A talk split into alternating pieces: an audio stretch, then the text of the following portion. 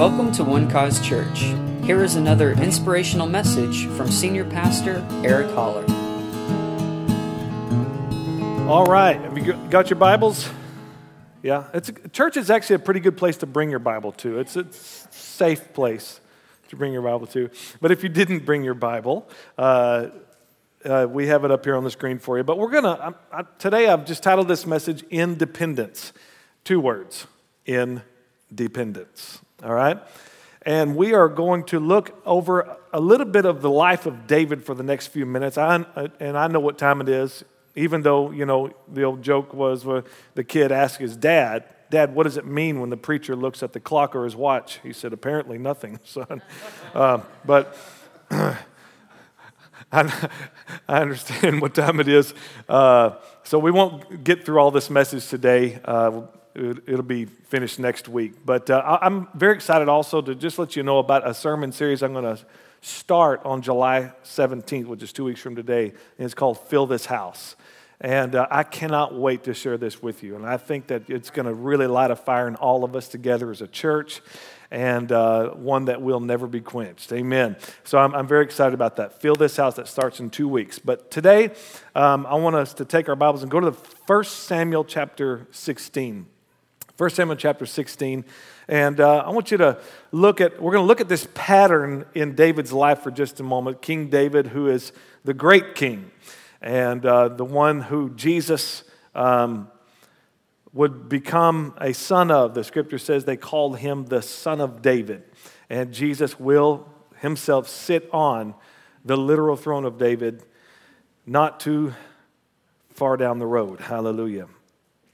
Verse 10 of 1 Samuel chapter 16, it says, Thus Jesse made seven of his sons pass before Samuel, and Samuel said to Jesse, The Lord has not chosen thee. See, uh, the first king of Israel is a man by the name of Saul, and Saul had been rejected by God because he did not please God. He did things that were against God, and so God said, Okay, I've rejected him. So he tells Samuel, who was the prophet of that time, Samuel's just mourning over Saul. He loved Saul very much, and God said, How long are you going to do that? Take some oil. I want you to go down to the uh, a man named Jesse's house. I want you to anoint whoever I tell you there.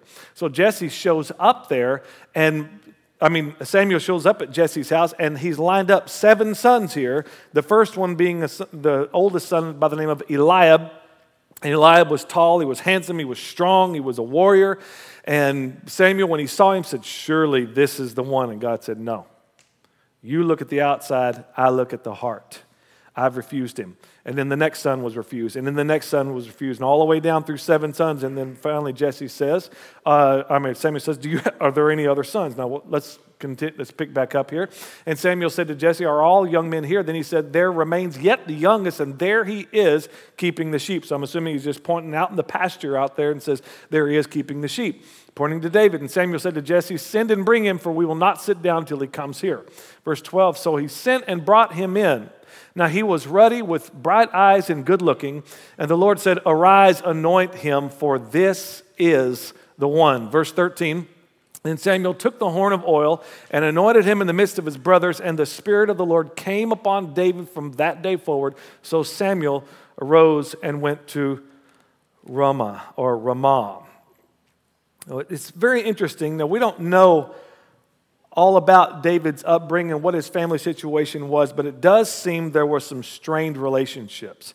Um, one place, David says that I was conceived in sin. I, we don't know if maybe he had a different mother than his brothers did, but there was obviously some tension, and even from dad himself, who did not think enough of David to bring him, to present him with the other brothers before the prophet of God. And so he's overlooked by his dad, seen as someone who would be insignificant to this event. And yet, that's exactly who God picked. So now, an opportunity comes into David's life. An opportunity or a doorway has been opened where he can now, if he chooses to, walk through that doorway and begin to act out these issues in his life. He can let these things take effect on how he thinks, how he talks, how his attitude. David has the opportunity here to let his daddy issues be known by everybody, to everyone. Now, we're going to go to a second part now, the, the, next, the next chapter actually. His brothers have gone off to war. The Philistines have set themselves against Israel, and they are one of Israel's formidable foes, no doubt about it. And so they, they, they're encamped one across from the other, and they're, they're in, in battle uh, formation and yet all of a sudden, this man steps out from amidst uh, the Philistine army, and he's huge, nine and a half feet tall, the scripture says. His name is Goliath, and he says, We're not going to fight like we normally do. He says, Send me a man. And we're going to go one man on one man, hand to hand combat. If we win, if I win, you're going to serve us. If whoever your guy is prevails over me, then we will be your servants, and that's how this is going to work. So send me a man, because I defy any of you guys. I defy the armies of Israel. I mean, he's a foul, vile man. And he convinced them that they were going to lose this thing just by his height, his stature, his ominous appearance, and his loud mouth. And so nobody dared take Goliath's challenge. 40 days. 40 days he had done this, and no one had answered the challenge. And then David shows up on day 40 because his dad had said, I need you to go find out how your brothers are doing and send me news of the war.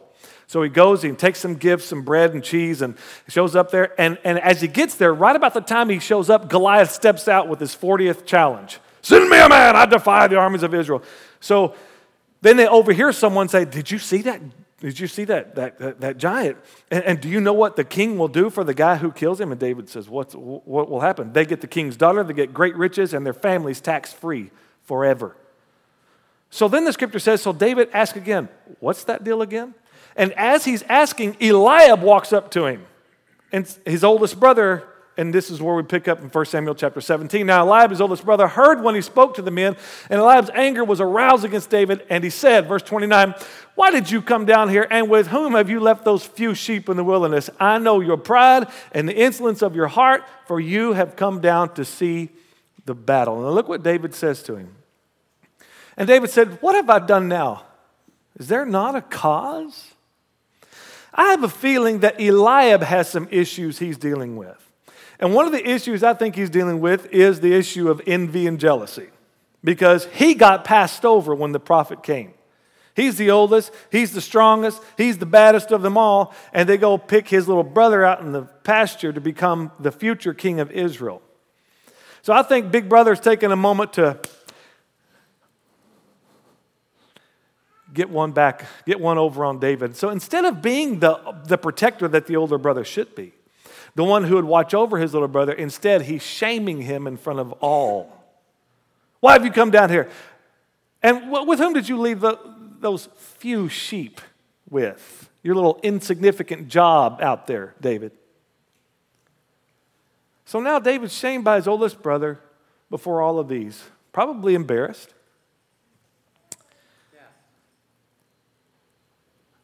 He's got some issues piling up in his life that could potentially hurt him down the road.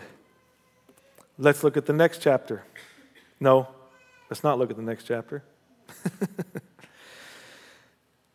As time goes by, Saul the king becomes extremely jealous of David because he realizes that God is with this young man and he realizes he's no longer with him as he once was. And so Saul gets so eaten up with this envy and this jealousy and this rage and hatred toward this young man that he tries to kill him. There was a spirit that had come upon Saul, an evil spirit, after the Spirit of God had departed from him, and it would agitate him and it would, and it would uh, uh, vex him greatly. So then they hired David, the musician, to come in, and he would play upon the harp, and that spirit would leave him. Well, this one day, David's in there ministering to him, and, and, and this anger comes upon Saul, so he grabs his spear and he throws it toward David to try to pin him to the wall. David's able to escape the spear. This happened on two different occasions. And David loves Saul. He loves his king. He honors his king. But Saul is, he's eaten up with this. But David finds, Saul even tries to get his son Jonathan, who is David's best friend. Now, that's an amazing thing by itself. But he's David's best friend. Saul even tries to get his son Jonathan to kill David, and Jonathan wouldn't have any part of it. And before long, as time goes on, Saul has a group of 3,000 men, and they're hunting David down to kill him. I mean, he's, he's completely consumed with killing David. He's out chasing him down like a dog. David's having to hide in mountains, any place he can, any kind of little stronghold he can hold up. Well, he found himself and his other guys in this cave, in this real deep cave uh, in this mountain. And, and sure enough, Solomon, I mean, Saul and his men show up there, and Saul actually walks into the cave to take care of some business. And while he's doing his business, David and his men are back deep in that cave and they're seeing Saul right there, right there in front of him. And his guys say, David, this is your chance, man. I mean, God just gave him over to go take his head off. So David sneaks up behind Saul and he grabs the, the, the, the, bottom part of his robe and he cuts it off with a knife and he sneaks back into that darkness. And the scripture says that when he did that, his heart struck against him on the inside. His heart, uh, the, the King James says, his heart smote him. That is, his own heart said, That's not right what you just did, David.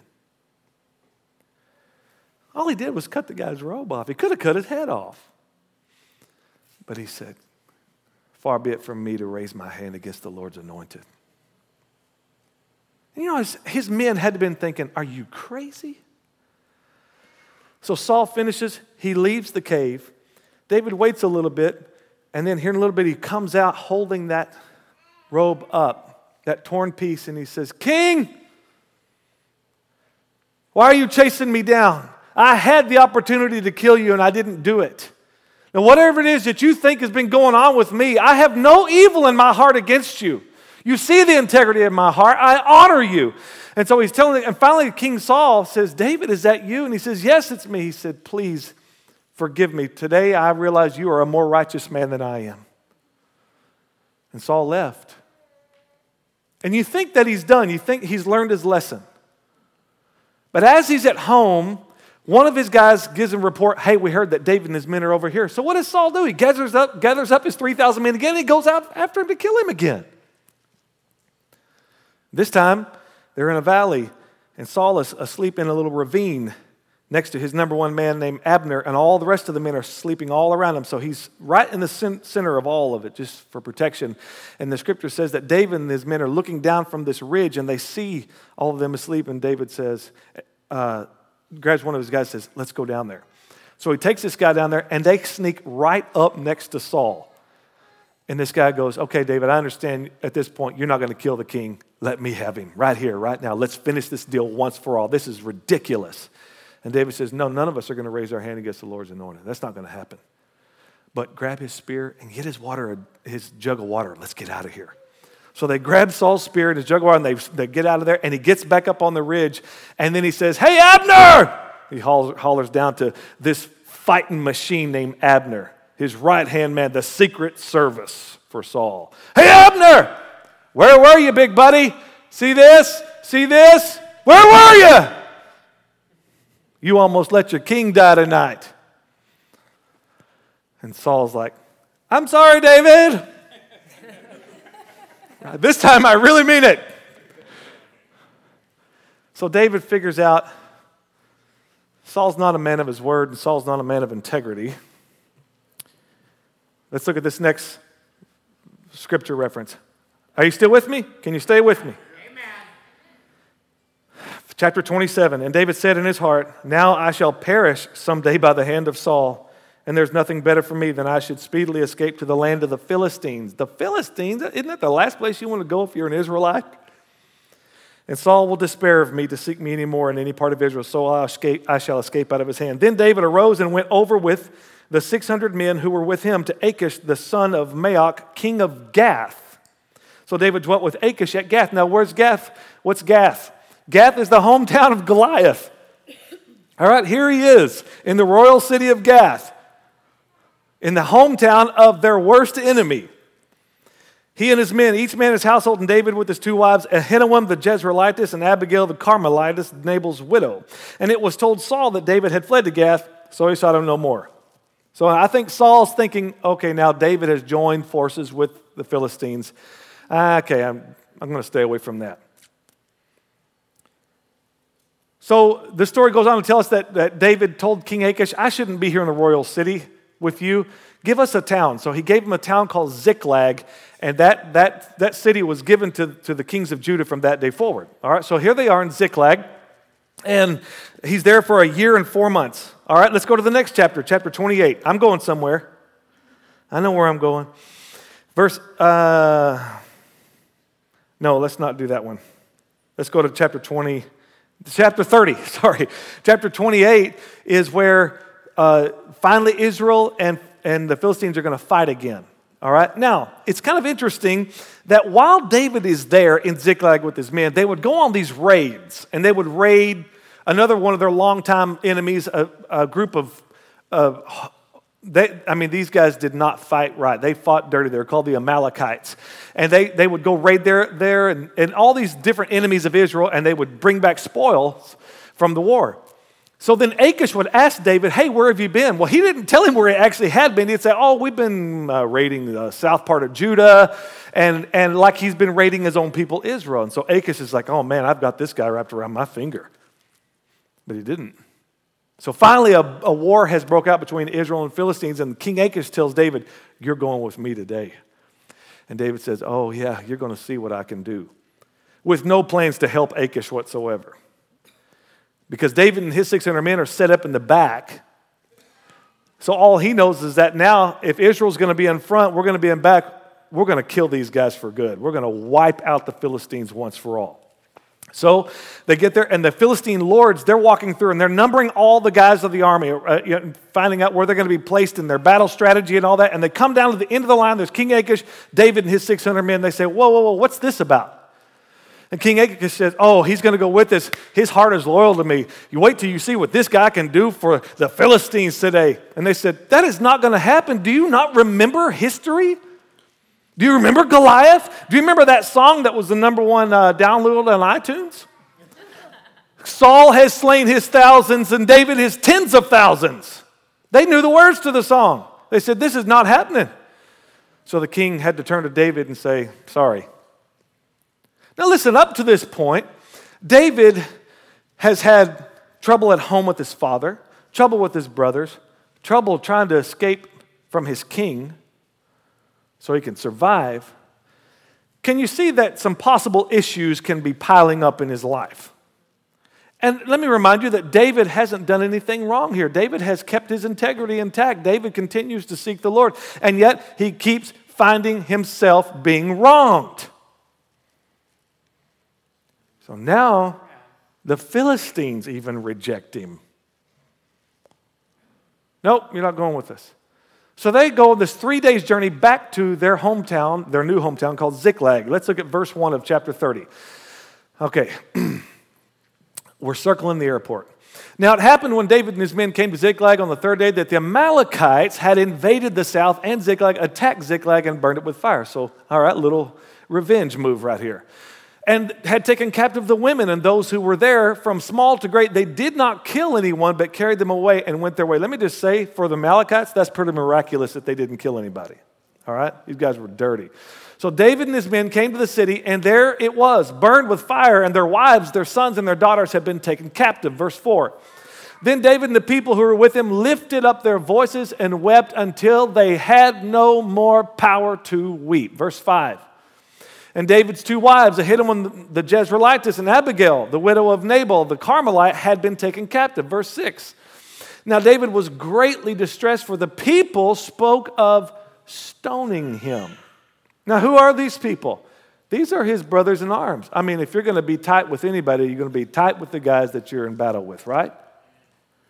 And yet now they're all they don't trust his leadership anymore. See, they forgot something. They forgot that years ago there was a place called the Cave of Adullam where they had all come to David at this time. And the scripture says this about them that they were distressed, they were in debt, and they were discontented. And David became the captain over all of them. And he trained them how to fight. The war, this man made warriors out of weaklings and built a mighty, mighty army right here in this cave.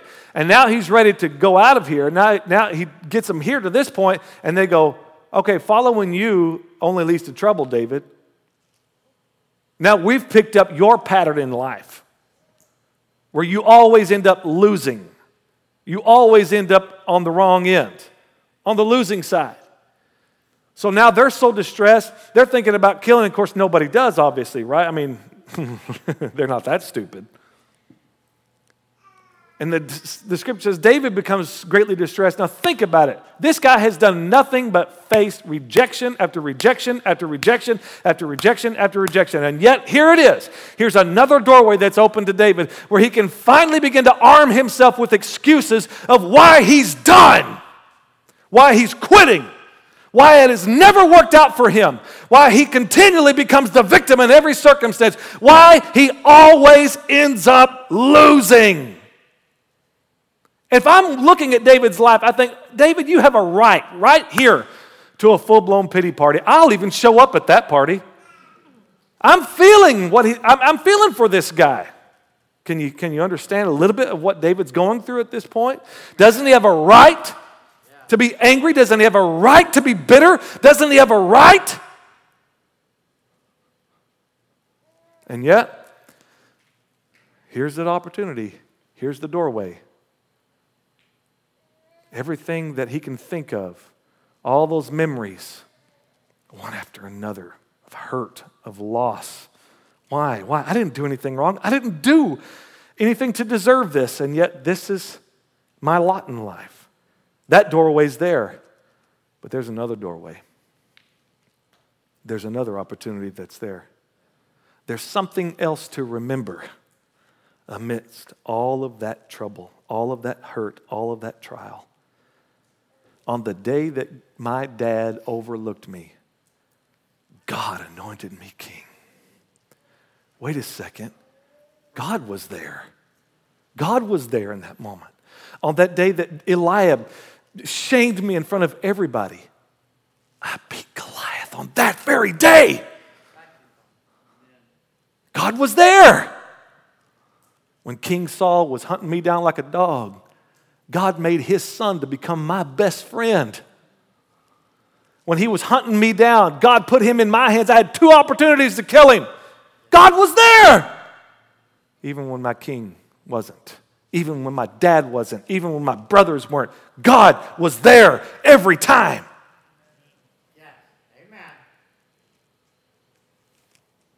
Wait a second. If God's been there in every bad day, every bad experience in my life, then I'm not in a hopeless situation right here, right now. Now, I know my wife and kids are not here. Everything's been taken. Our city's been burned. But there's a chance there's hope because God is with us. And the scripture says David didn't go through that doorway of a victim. He didn't choose to lay down and suck his thumb and give up on life. He didn't choose that victim mentality. No, no, no. This day he walked through another door. This day he did something else. When everybody else was distressed and against him, the scripture says here in verse 6 But David strengthened himself in the Lord his God.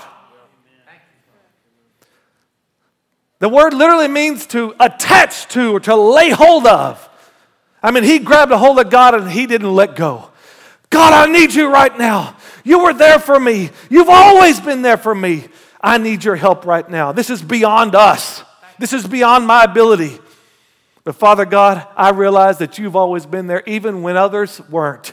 Even when people who should have been for me weren't there, God, you've always proved yourself to be faithful. So I choose today not to be a victim to my circumstances. I choose not to identify with the rejection that I have faced in my life. No, I'm going to find strength in the Lord, my God. Yeah. Amen.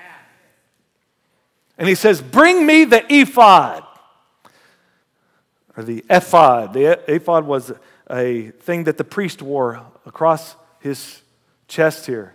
And it was fabric in a square that had these 12 stones sewn into it.